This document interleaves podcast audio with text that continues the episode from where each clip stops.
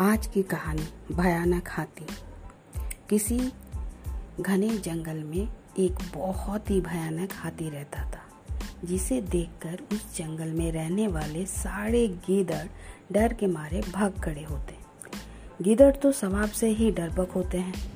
ऊपर से उस भयानक हाथी का डर उन पर और भी मुसीबत ले आया था।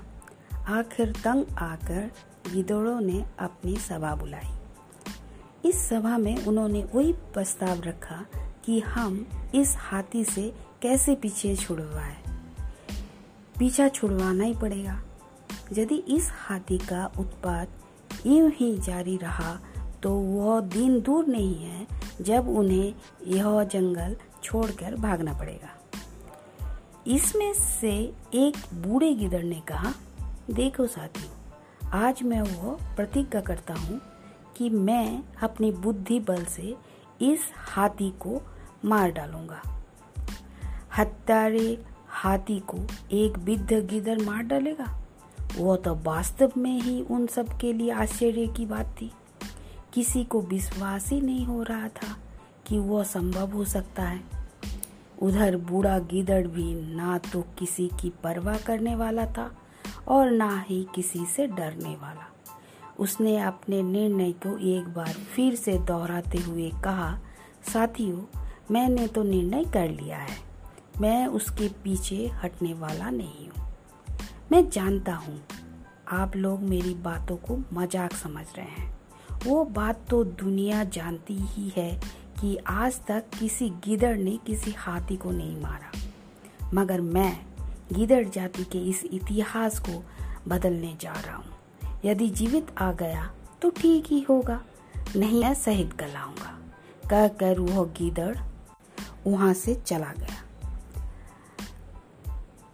हाथी के पास जाकर उस बूढ़े गीदड़ ने अपने दोनों टांगे उठाकर उसे तपाक से प्रणाम कर दिया। कहो गीदड़ मैया, तुम आज हमारे पास कैसे आ गए? महाराज मैं तो आपका दास हूँ। बस इस जंगल के जानवरों ने मिलकर मुझे आपके पास भेजा है। क्यों? उन सब की वह मान्यता है कि इस जंगल में कोई योग्य राजा नहीं। इसीलिए उनकी इच्छा है कि आप ही जंगल के राजा बन जाएँ, क्योंकि आप में राजा बनने के सारे गुर विद्यमान है। बड़े लोगों ने कहा है कि सबसे पहले अच्छे राजा की, उसके पश्चात अच्छी पत्नी की, फिर धन की इच्छा करनी चाहिए। क्योंकि यदि राजा ही नहीं होगा तो धन, देश और पत्नी की रक्षा कौन करेगा? क्या आप सब सचमुच चाहते हैं कि मैं इस जंगल का राजा बनूं? हाथी के मन में खुशी की लहरें उठने लगी।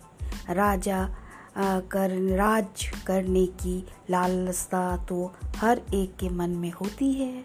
फिर या हाथी तो पहले से ही अपने आप को शक्तिशाली समझता था। घमंडी और उत्पाती तो वो था ही। एकदम सच महाराज, आप तो बस जल्दी से तैयार होकर चलिए। सब लोगों ने आपको राज सिंहासन पर बैठने का प्रबंध करके मुहूर्त भी निकलवा लिया है। कहीं ऐसा ना हो कि मुहूर्त का समय ही निकल जाए।